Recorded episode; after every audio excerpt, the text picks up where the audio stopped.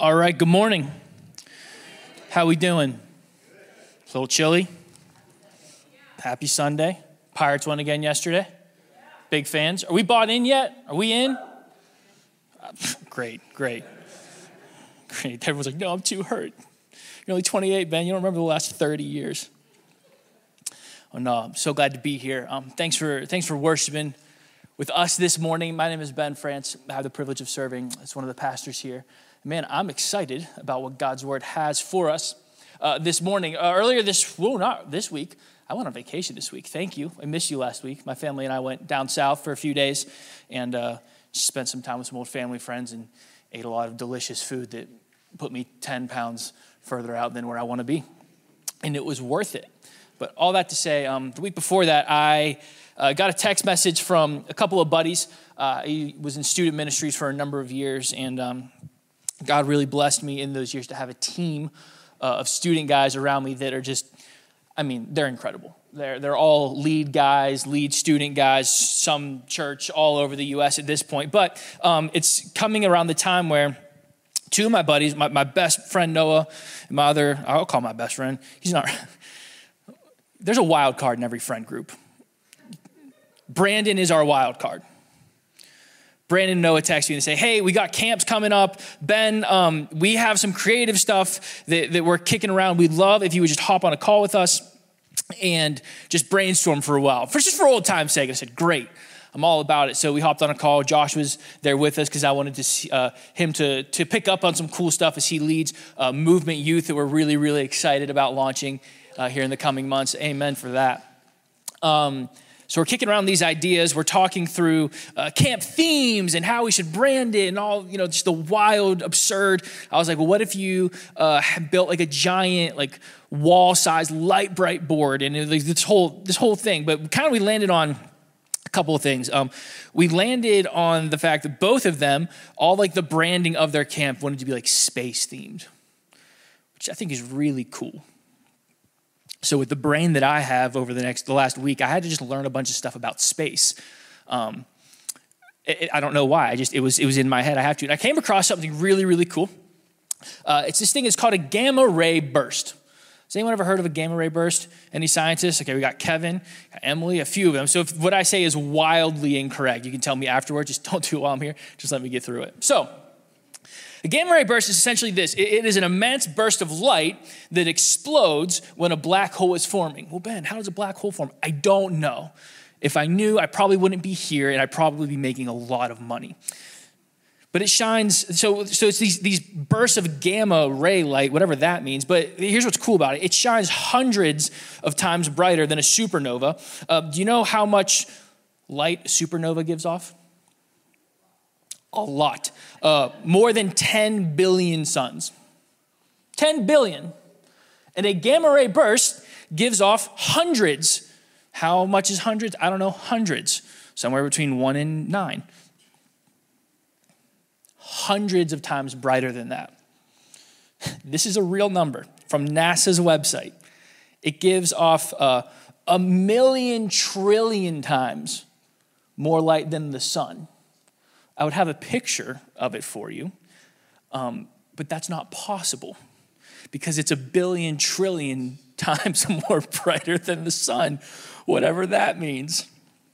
It gives off more energy in a few seconds than the sun will give off in 10 billion years. And if none of that stuff's clicking with you, um, gamma ray energy is what Marvel Comics said made the Hulk. Super powerful, big time stuff. So, as powerful as a gamma ray burst is, here, here we go. This is called the Jesus juke. This is the part where I take something that's not spiritual and make it spiritual. You tracking with me? There's one thing that that amount of power can't do. This is what's been kicking around in my brain. It can't change your eternity. It can't. It could send you there. It's a lot of energy. But it can't affect where you go afterwards. It can't, your, it can't change your eternity. As a matter of fact, uh, there's only one person. His name is Jesus Christ. And it's His Word, the power through the Holy Spirit, as we see in the gospel of Jesus Christ, that can change that. That's it. See, this morning, this whole message, everything I want to talk about is this I want to talk about the power of God's Word. It's absurd if you really start to look at the life of people that you know that have been transformed by it, look at your own life, it's absurd. And I think somewhere along the line over the last century, we kind of started to downplay it. Like, we have seen it start to begin to kind of dilute into like a self help book. Maybe we use it as like a supplement to other things to help us live like good and happy lives. Or how about this? Um, some use it as just like a lifeline whenever something like, like life hits the fan. Like that's the time where you get it gets dusted off the shelf and you like really need the encouragement right here, here and now. And some, unfortunately, have gone as far to chalk it up as a history book or even worse, a fairy tale, a myth. But I'm, here to tell you it's so much more than that.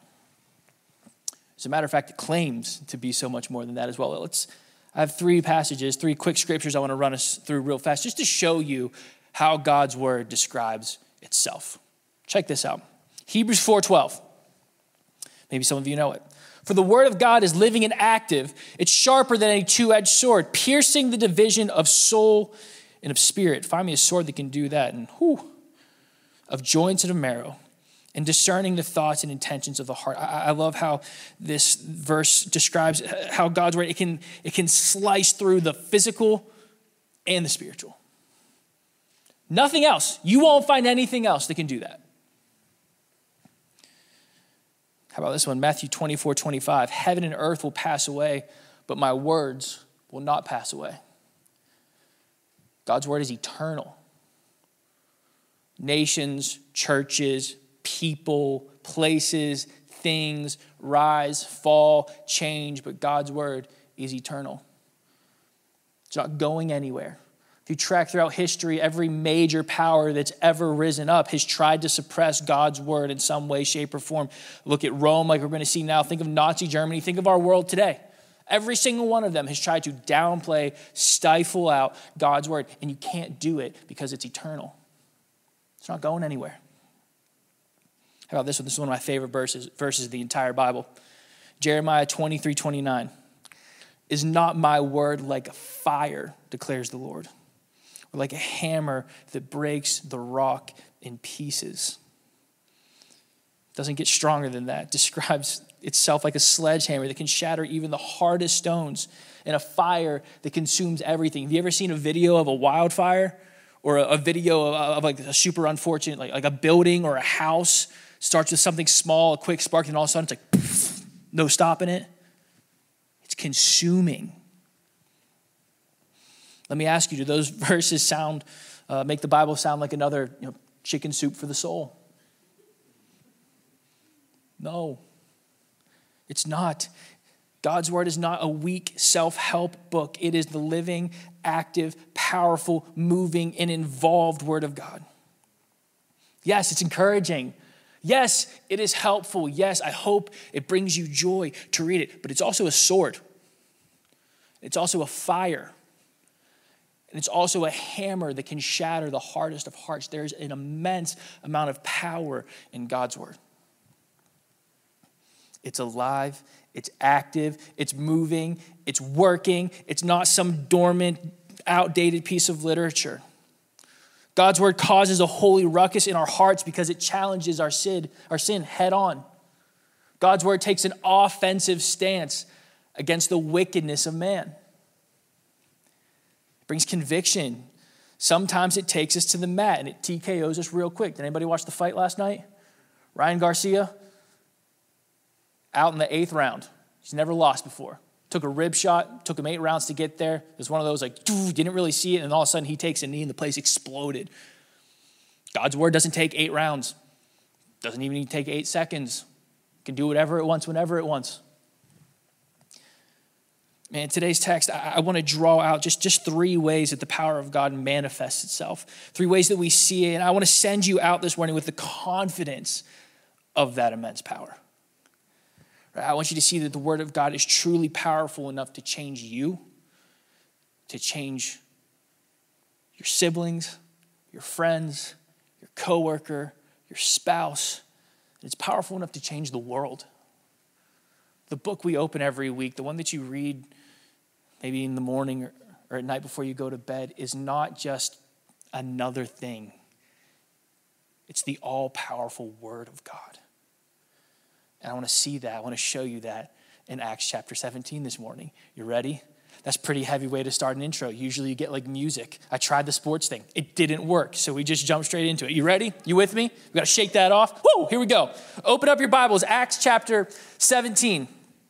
See, this morning we're going to continue in our series in Acts, and we're going to learn uh, what went down in Paul's first trip to Thessalonica. And if you remember from last week, Paul and his buddy Silas, they've left Philippi, and that trip was really fruitful, really exciting. There was a bunch of different kind of mini stories all inside of that little journey. um, but it was also super painful. Probably didn't end the way that they were hoping. Uh, they got beaten up, they got thrown in jail for preaching Christ, and now they're out of that city and they're making a hundred mile trek kind of southwest to a city called Thessalonica. You ever read the book First or Second Thessalonians? Those are letters that Paul wrote to this church that he's about to establish here. So, Thessalonica, a little bit about it. It's important. It's a thriving, wealthy, it's a transient city. Uh, it's anywhere between 100,000 and 200,000 people living in this city. Uh, it was the capital of Macedonia. It sits along the Via Egnatia. Everyone say Via Egnatia. You don't know what that means, that's just a, that's a Roman road. It's a, it's a big, long highway. If you heard the phrase, all roads lead to Rome, well, if you're living in that these days, in that area, that was fact. It's actually true. Rome was notorious for having a really good road system that connected Rome with the rest of it, right? Uh, it was a harbor city, so it sat on the Aegean Sea. And I tell you all that to, to help us understand that this stop that Paul and Silas make, uh, it's really strategic. It is. This was a planned thing. It wasn't just like, where should we go now? How about here? No, you see, Thessalonica, um, because the fact that it was right on this very major Roman road, because it was uh, wealthy and there was a lot of importing and exporting coming out of it, because it was a harbor town, it would have people coming in and out all the time. So, if you're thinking back then, they didn't have Twitter or Instagram or, or Bible apps. No, the way that God's word was spread was word of mouth. So Paul and Silas saying, hey, we're going to stay here for a while. We're going to set up a church here. They knew that if they were successful in this, then they would have hundreds and thousands of people coming in and out of this city, constantly hearing the word of God, giving their lives to Jesus, and God's kingdom would be built, God's word would be spread because people were always coming in and out. You with me? So that's where we're picking up. Acts 17, Start in verse 1. It says this Now, when they had passed through Amphipolis in Apollonia, they came to Thessalonica, where there was a synagogue of the Jews. That's important. We're going to talk about in a second. Verse 2. And Paul went in, as was his custom, on three Sabbath days. He reasoned with them from the scriptures, explaining and proving that it was necessary for Christ to suffer and to rise from the dead, saying, This Jesus, whom I proclaim to you, is the Christ. So you've been tracking with us through our series in Acts you come into the church like the last two years, you've been tracking with us, you probably won't be surprised of what we just read here. Right? Paul goes into a new city, he finds a synagogue, he starts preaching. That's kind of his normal gig. It's what he did. But that's important. I don't want to gloss over that detail, and, and here's why.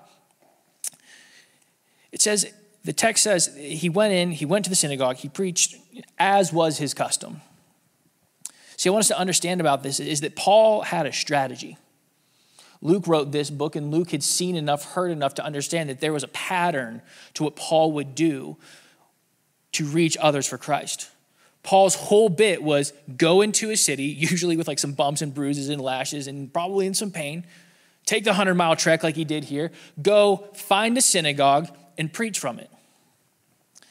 See what we're seeing? It's, it's a small look into a strategy that Paul uses over and over again throughout his missionary journeys. I, I think sometimes myself included, I'll be the first one to say, I'm, I'm, I'm with you here. You know, we, we get into this mindset, into this habit that the only time we can share Christ, the only time that we can evangelize or make an impact is when there's like an unexpected moment.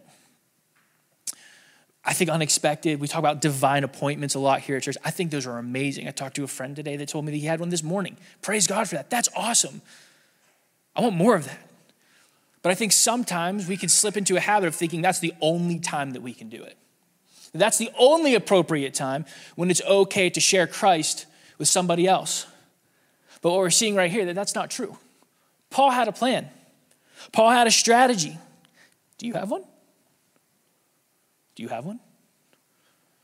It doesn't have to be written down. It doesn't have to be a five point message, but do you have just even in the back of your head a, a, plan when you walk into a place when you are in your communities, in your homes? Are you intentional with it, or are you just just waiting for the divine appointment?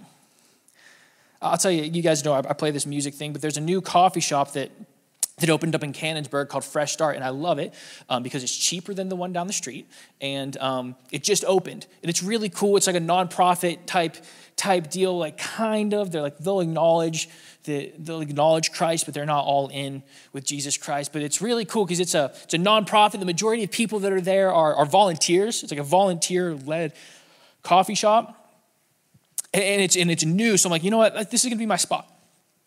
It's going to be my spot. And I've gone there a handful of times. And man, I met Sonia. She's the manager. She's wonderful. She was very close with my neighbors who passed away. Small world. Um, I met Johnny. Johnny uh, created the original Johnny Waffle. He's the owner of the place. Uh, him and I talked for a while. He's a musician. I'm a musician. So we chatted about that. Um, I met a guy named Sav this past week, Saviel.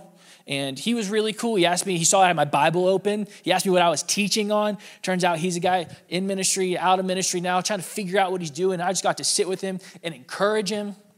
And I met a guy named Steven. I ran into Steven the other day. Lauren, uh, maybe I told you this, Laura. Um, Steven sold us our house two years ago. And he's sitting there talking to Johnny and Sav and all these guys. And man, my like one ounce of intentionality of, of I'm gonna go here, I'm gonna look for opportunities here, I'm gonna make opportunities here. Guess what? They're all sitting at a table. They start talking. Stephen starts talking about, oh, yeah, I sold the house a couple years ago to a, some guy that works, works for a church. And I walked over there and I said, hey, that's me. I did. That's what I did. And they're like, huh? and guess what I got to do? I got to share all about what God is doing here in our church. Told them about the journey that I've been on the past, I guess, over a year at this point, how God led me here, all the things that the Lord is doing.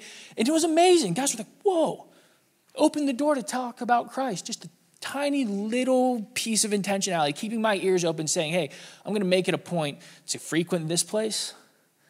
And I'm going to look for opportunities. I'm going to make opportunities to share Christ with others. Paul had a strategy.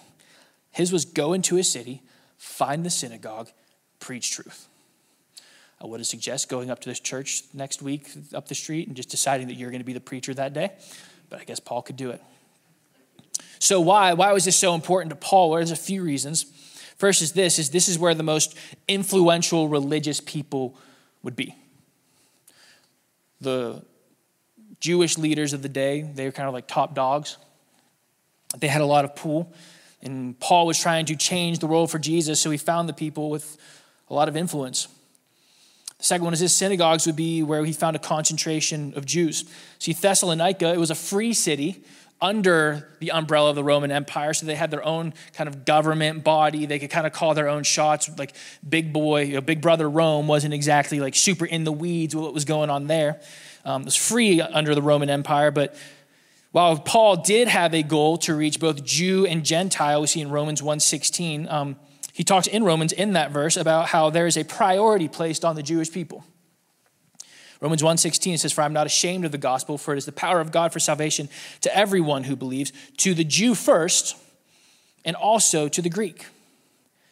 He went after Jewish people first. And if you're like, "Ben, why? Why is that such a thing? I'm not Jewish. Why am I second string?" You're not. I'm not going to go through all the reasons why, but there's a really good article. It's uh, John Piper has this ministry called Desiring God. And if you just throw into Google Desiring God Romans 1:16, first to the Jew. He has way more than you're going to want to read on it. And it's great. And while it is long, it is, is very succinct in, in, in his, uh, his reasoning for it. It's all straight out of God's word. I would encourage you to go back and go read that. Do some homework this week. Um, it's really, really interesting. And this was the last one. It was common to find God fearing Gentiles in the synagogues. These were people that were not of Jewish descent, but they were um, they were considered God-fearers. They were interested in it. They were open to hearing and learning about God. So Paul saw the synagogue as the place where he could get really the most bang for his buck. And it says that he spent three days in the synagogue reasoning with them from the scriptures. Three days, three Sabbath days. Let's unpack that. It's important. First, We don't know if it was like three consecutive Sabbath days, if Paul was here for a long time and spent, you know, went in here for one week and did it, and then another few weeks went by. It doesn't really matter. The point is, is that he spent a good amount of time reasoning, not just preaching, reasoning with them from the scriptures. So let me ask you, why would Paul, a very busy man, have to take three days to reason with the Jews and the Greeks in the synagogue on their home field? Why three days? How about this? Paul came in, he preached the truth of God's word, he preached the gospel, and he had to spend three days answering their questions and reasoning with them because it struck a chord. Whatever he was talking about got someone right here. Somewhere deep down, it pierced their hearts. It probably made them a little uncomfortable. God's word describes itself like a sword. I don't know if you've been stabbed before, it doesn't feel good. They had questions. See, I want you to understand that, that God's word, the, the gospel of Jesus Christ, has an incredibly unique ability to meet people no matter where they are and pierce them to the core. When God starts knocking on the door of your heart, when the truth of his word starts to pierce you, it's really, really, really hard to ignore it. As a matter of fact, I'd go as far as to say you have to take a very active stance, an offensive stance, to say, uh uh-uh, uh, not looking at this one. Think about it. You can share God's word with a group of people, and it can strike chords that challenge their beliefs, their emotions, their traditions, their way of life in totally different ways for each person. It's a power unlike anything else in the world. I can't tell you how many times I've, I've preached a message, and um, God has used His word through me, and then I have people come up and say, Man, they tell me their life story. They're telling me about the situation that they're going through. And they say that, man, what, what God's word had this morning spoke, it was like you're speaking right at me. It's like this text was written right for me. And they're in totally different boats, different places in life, different areas in their walk with Christ, different belief systems, but the same message, the same word of God hit every single one of those people in a totally unique way. You don't find that anywhere else. It's the power of the word. It's piercing. If you're a note taker, write that one down. God's word is piercing. Let me ask you ever talk to someone about Jesus and they just like conversation shifts? Walls go up, they get angry, things went immediately into defense mode, the whole demeanor changed. Why is that? Because the power of the gospel is piercing them in a way that challenges them. I said it earlier, it takes an offensive stance against sin. It is there to go after the lost. It's living, it's active, it's sharper than any two edged sword. God's word, the gospel of Jesus Christ, has a way of going after the very foundation of who they think they are, and nothing else in the world can do that. The gospel goes after you, it calls for repentance, it puts Jesus on the throne where you want to sit. It's going after you to pull you out of death and into life. And our sin nature wants to resist that. That's what's happening here.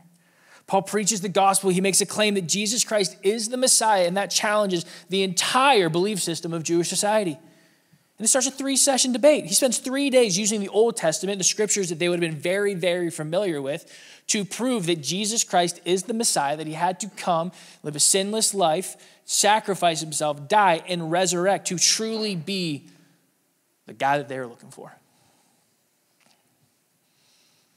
And I'm not going to go into a deep dive of Old Testament prophecy right now.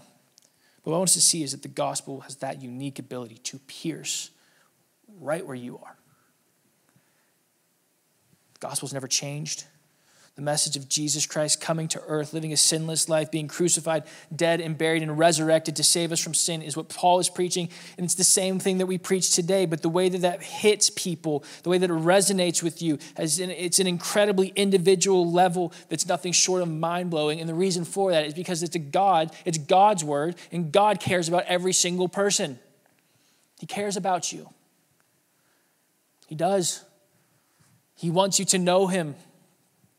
He wants your heart. And his word is powerful, unlike anything else, to meet you exactly where you are at. So, what do we do with that? That's cool stuff. What do we do with that? How should that change the way that we think, the way that we believe, the, the way that we live? Church, I, I want us to understand that the reality that God's word is living, active, sharper than two any edged sword. I want that to increase your confidence to wield it. All of us that are in Christ today have been changed by the truth of God's word. My life looks way different now than it did before I knew Christ. And when we share that with others, the same power that changed us can meet them in the way that only it can. We don't produce power, we don't change hearts. God does. And his gospel is more than sufficient in and of itself to meet somewhere or meet someone where they're at and pierce them to their core. My prayer for anyone in this room that doesn't know Christ yet is that his word would pierce your heart, that it would be so uncomfortable that you can't ignore it, that your only response would be, God, okay, I get it. I surrender. There's my white flag. And we'll sing that Hillsong song together from 2012. Back to the text, verse 4. Says, And some of them were persuaded and joined Paul and Silas, as did a great many of the devout Greeks, and not a few of the leading women. But the Jews were jealous, and taking some wicked men, uh, men of the rabble, they formed a mob and set the city in an uproar and attacked the house of Jason, seeking to bring them out. Three days. Paul reasons with these guys for three days. And not only were some of the Jews converted, but also a bunch of the Greeks, and they made a point to say a lot of the prominent women in the city gave their lives to Christ too, and praise God. That is evidence right there that God's word is exactly what it says it is. God's word met people through the power of the Holy Spirit where they were at. God's kingdom grew, and people went from death to life. But we've seen this enough. We've seen this enough in Acts. I preached a whole message on it a few months ago. When ministry happens, when God's word goes out, what can we guarantee without a shadow of doubt that's headed our way? Yep. When God's word goes out, you better believe that opposition is on its way. And that's what we see here, right? Happens right here in verse 5. It says, But the Jews were jealous See, the reaction, the, the, the, religious officials, the authority, right, had to see give, people give their life to Jesus. Their reaction was jealousy. See, what was going on was this. So there's the synagogue. Judaism was very popular. That was kind of the, the religion, right? And you have these leaders of the synagogue, the, the Jewish leaders, right? They viewed the Greeks in that time as people that could be converted, people that can join Judaism. But here's the hangup in order to do that, the Gentile men, to be fully ingrained into Judaism and to be part of that family, circumcision. Turns out that wasn't super high on the list for adult men to go through. So, what you would find is a bunch of Greeks, these Gentiles, they would come to the synagogue, they would listen, but they would be considered God-fearers. There were people that were, I'm listening, I'm tracking with you, but I'm not really ready to make that full deep dive over here. Can't blame them. They kind of watch, they consider themselves God fears.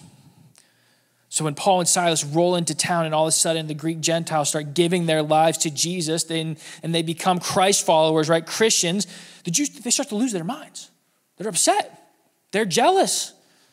Trust me, I know how this feels the, the, the, give and take to see someone go somewhere else. I help lead a church, it's hard.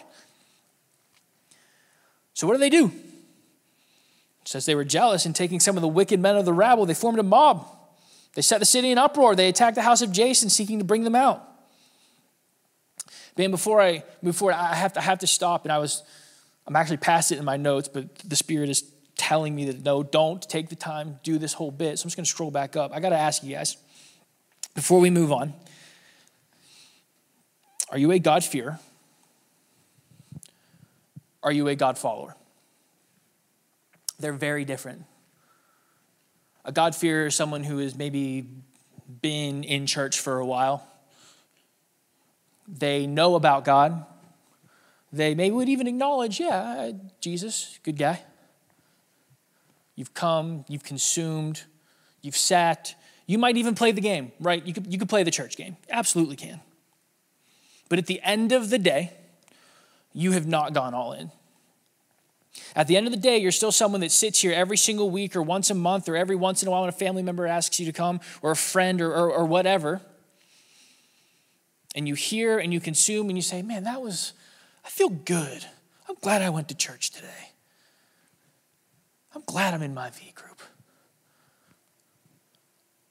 But you've never actually been captivated and transformed by the power of Jesus Christ. See, a God follower has said, No, I acknowledge the fact I have believed in my heart and confessed with my mouth that Jesus Christ is Lord. I am all in. And a good way to be public about that, that we do in the church, is through baptism.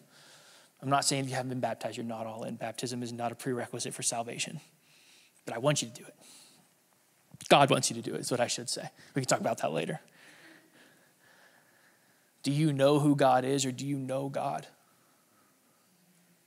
If you're like, I don't know, let me ask you Has your life been transformed by Jesus Christ? Does your life look different now than it did a year ago, a month ago, a week ago? Can you point back to a season, a day, a moment in your life that said, This is when it happened? Pastor once told me it doesn't matter if you know the time and day. The only thing that matters is that you know that you did it, that you've given your life to Jesus, that you've gone all in with Jesus Christ. And if you have not done that today, please, before you leave, come find me. I'm in like a camel brown jacket. My head is bald. It shines off the lights. You can't miss me. Come talk to me. Let's figure it out. Let's do it today. Don't miss it. Don't be like a Greek that sits in the synagogue and listens and says, mm, "Nope, not that's good." When's lunch? Whew, there's my challenge for the day. Back to the text. Where were we? Oh, uh, yeah, the mob. There we go. So they form a mob. They set the city in an uproar. They attack the house of Jason. Jason was their host in Thessalonica. We believe he's a, he was a believer who housed Paul and Silas. It's like their Airbnb host, but I doubt they had to pay and seeking them out to bring the crowd. So these people, they, they get jealous. They find what the Bible describes as wicked men. If you translate that back to from the Greek, it means bad, good for nothing. These were some scummy dudes. Remember SpongeBob? Remember that like cowboy bar in SpongeBob where all the mean guys were? What was that place called? Salt. I loved. And not just one person, multiple people in one accord. The salty spittoon. These were these dudes. Bad dudes. Everyone say bad dudes. So, what do they do? What any logical person would do when they're jealous. Let's go break into the house, attack the guys, drag them out, and try to get them killed. Rational. They can't find Paul and Silas, so they grab the next best thing. Jason, other believers, they drag them in front of the city authorities. It's blind violence. Jason and these other believers didn't do anything. The church, you need to understand that God's word is so powerful that people have to go to extremes to reject it. It's an extreme response. It's evil, it's sinful, it's violent, and it's ironic. See, we see it all throughout history. We see even now the lengths that sinful humanity will go to reject God's word. They try to deny its power, and they take extremes just to, to point, to, they take extremes rather, and those extremes just point to the fact that God's word truly is what it says it is. If it wasn't powerful, if God wasn't who he says he was, if Jesus wasn't the savior of the world, there wouldn't be a constant attack to try to stifle it. It wouldn't. And if their reaction wasn't enough testament to its power, look what they say, verse 6. Like, it's not true. It's all false. Blasphemy. That's the Ben version. Verse 6 says this And when they couldn't find them, they dragged Jason and some of the brothers before the city and authorities, shouting. Not rational, shouting. These men who have turned the world upside down have come here also. If anyone could ever describe me as a person who has turned anything upside down, I will, I'll quit. I'm done. That's the peak. These men who have turned the world upside down have come here also. Do you know how a tent maker and a guy who just a couple months ago, weeks ago, year ago was a leader of a totally other religion. Do you know how they turned the world upside down? Not with their skill, not with their incredible knowledge. No, only through the power of the message that they preach. That's it. The disciples were a bunch of fishermen teenagers. These apostles were just dudes. They turned the world upside down through the power of God's word. If you're a note taker, write this down. God's word is revolutionary. It's revolutionary. Word means involving or causing a complete or dramatic change. God's word brings radical change. A few no name guys flipped the entire world on its head because the preaching, the living and active word of God. It drove everything they did and it changed the world. Man, if you read the news for a few minutes, seconds, you'll hear more and more about how the religion needs to stay out of our schools, should stay out of politics, out of any major cultural conversation. And when they say religion, they, they mean Christianity. They do. The Bible needs to stay away. Let it be two separate things. And I'll be the first one to tell you this probably not a popular opinion. I think that's a terrible idea. God knows how to do all of those things best. He does. He does. He gave us his word so he can so we can know how he wants us to live. So let me ask, what kind of hubris do we have to have to think that when it comes to our world, we just leave him out of the conversation? Here's the box where I put Jesus in, here's the box where everything else goes. No. It's ridiculous. Listen, Here's some hard truth there's two powers at work in this world there's the power of God and there's the power of Satan. That's it, just two. Look at all the other stuff. No, two. Power of God, power of Satan. And I will be the first one to tell you that Satan is prowling around like a roaring lion looking to devour. The spaces that we choose to leave God out of our world, out of our lives, out of our families, whatever spaces we leave God to the side, Satan's going to come in and he's going to try to fill it.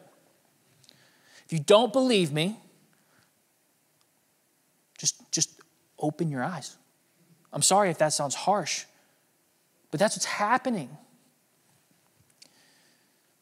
T.R. Glover, he's an author, he's dead now. The best authors are the dead authors because they can't change their minds later. He said this When Christianity really goes into action, it inevitably causes a revolution both in the life of the individual and on the life of society. It's true. Look at any successful major nation that has lasted. You'll point back to their greatest times is when God's word was held as the, as the authority. We're going to talk about that in a minute. So, where do we start? If we want God's word to revolutionize our world, if we want to see our world flipped upside down because the gospel of Jesus, where do we start? And hit this list really fast. I'm going too long. Par for the course. How about this? It starts in ourselves. You can't lead others where you've led yourself, where you haven't led yourself, rather. You need to consume God's word so it consumes you. Let it transform this. You won't be able to see it transform anything else until it transforms here. God has given us the privilege to be his tools to build his kingdom, and it starts in the individual. And once out of our individual, it's out of the individual, our next priority, our next level of responsibility is our homes. Dads, Dads, I'm talking to you. You need to lead your homes towards godliness. You need to hold this book in the highest place of reverence, the highest place of authority. Lead your kids, moms. Lead them towards godliness. Discipleship starts in the home. I will never be able to build a good enough program over in V Kids to disciple better than you have the opportunity to do in your home. I could put the greatest thing together. That's what I'm praying for. But it will not be the intentional moments where the dad and mom get together with their kids. Your kids need to know the Word of God. Your families need to know the Word of God, or the world's going to eat them alive. It's happening younger and younger and younger every single day. We want to see a revolution. It starts in our hearts, and it starts in our homes, and then it pours over into our communities. You remember a few weeks ago when we talked about V groups that the church got together in homes, right? Synagogue or in the temple courts and in homes. And because when they were in their homes doing the things of God, living the way Christians are called to live, it started to get super leaky. And it said they found favor with everybody around them. That's what happens when God's people get together, when God's people choose to live according to God's word.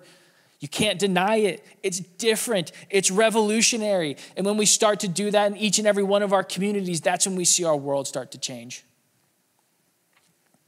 God's word is revolutionary because there's power in it. No other book in history has done what the Bible has been able to do because there's no other book that has power like it.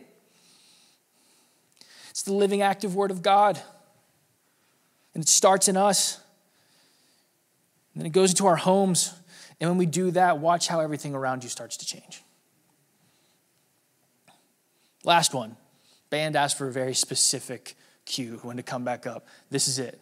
Yes, you guys can start making your way up. Last one God's word, it's authority. It's authority. Verse 7 And Jason received them. And they're all acting against the decree of Caesar, saying that there's another king, Jesus. When the people in the city and the authorities were disturbed and they heard these things, or when they heard these things, rather, verse 9, when they had taken money as security from Jason and the rest, they let him go. So mob takes Jason and the other believers, accusing them of turning the world upside down, as if that's a bad thing. And they accuse them of treason. Extreme. says they're all acting against the decrees of Caesar, saying that there's no, or there's another king, Jesus. This is a big deal. This is a bold statement. Back in those days, Caesar was God. He put himself, elevated himself as the highest deity level of authority there could have been. So these Jason and friends. It's kind of like Phoebe in the band. Remember when we said that? When they claimed that Jesus was king, that there was an authority higher than Caesar, it was treason. But did you notice Jason and his buddy's response? There wasn't one. Why didn't they rebuttal? Because the mob was right. they were right. Jesus is king. Jesus Christ is the Word of God incarnate. Their silence was a line in the sand, it was a cards on the table move. It said, This is where my allegiance stands. And it disturbed the city authorities.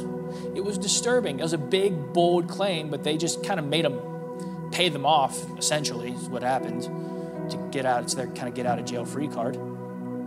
But it was disturbing because that's not a reaction they would typically see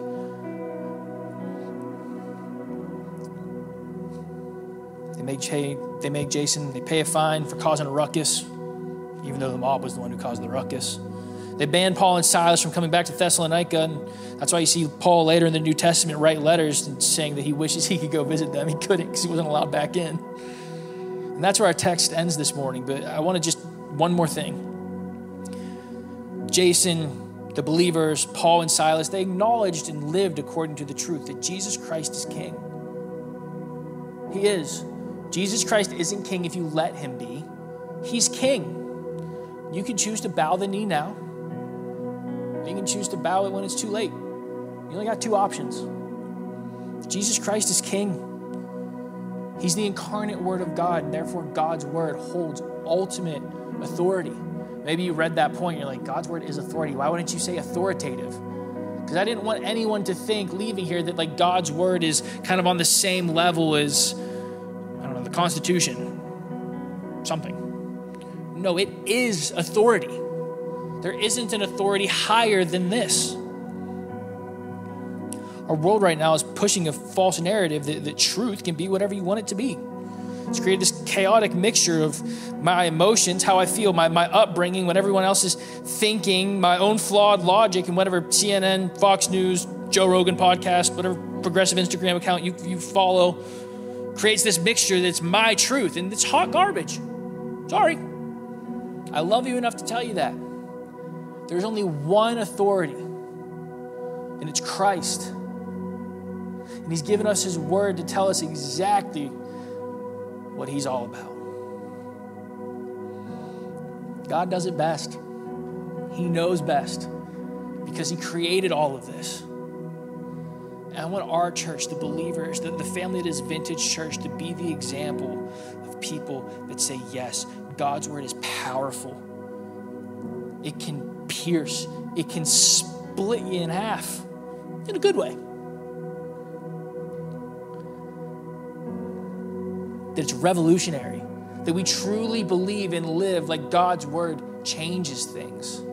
That when we choose to be upfront, vocal, unashamed of the, yeah, we live according to God's word, that we're going to start to see the change in our homes, in our lives, in our friends, in our families, in our schools, in the White House, whatever you're looking for. And of course, it's authority. When my feelings don't match up with what God's word says, I'm going to choose to follow God's word. Why? Because it's God's word and He knows better than I do. When God says don't, what He actually means is don't hurt yourself. It's not a bunch of rules and stuff for you to follow blindly. No, God has created you. He knows, He's created life itself. In our sinfulness, we like to think that we know better, but when we do things according to God's word, I'm not going to promise it's going to be easy, but I promise it's going to be the very best you can see on this side of eternity. Whew. That was a lot. Got a lot to talk about in V Group this week. God's already up, Monday Night Crew. Love you guys. That's what happens when you give me a week off. I think too much. I'm going to pray. We're going to worship. And I'm going to get lunch with my boy Timmy and Josiah, but mostly Tim. Love you. Father God, uh, God, thank you for your word. God, thank you for giving us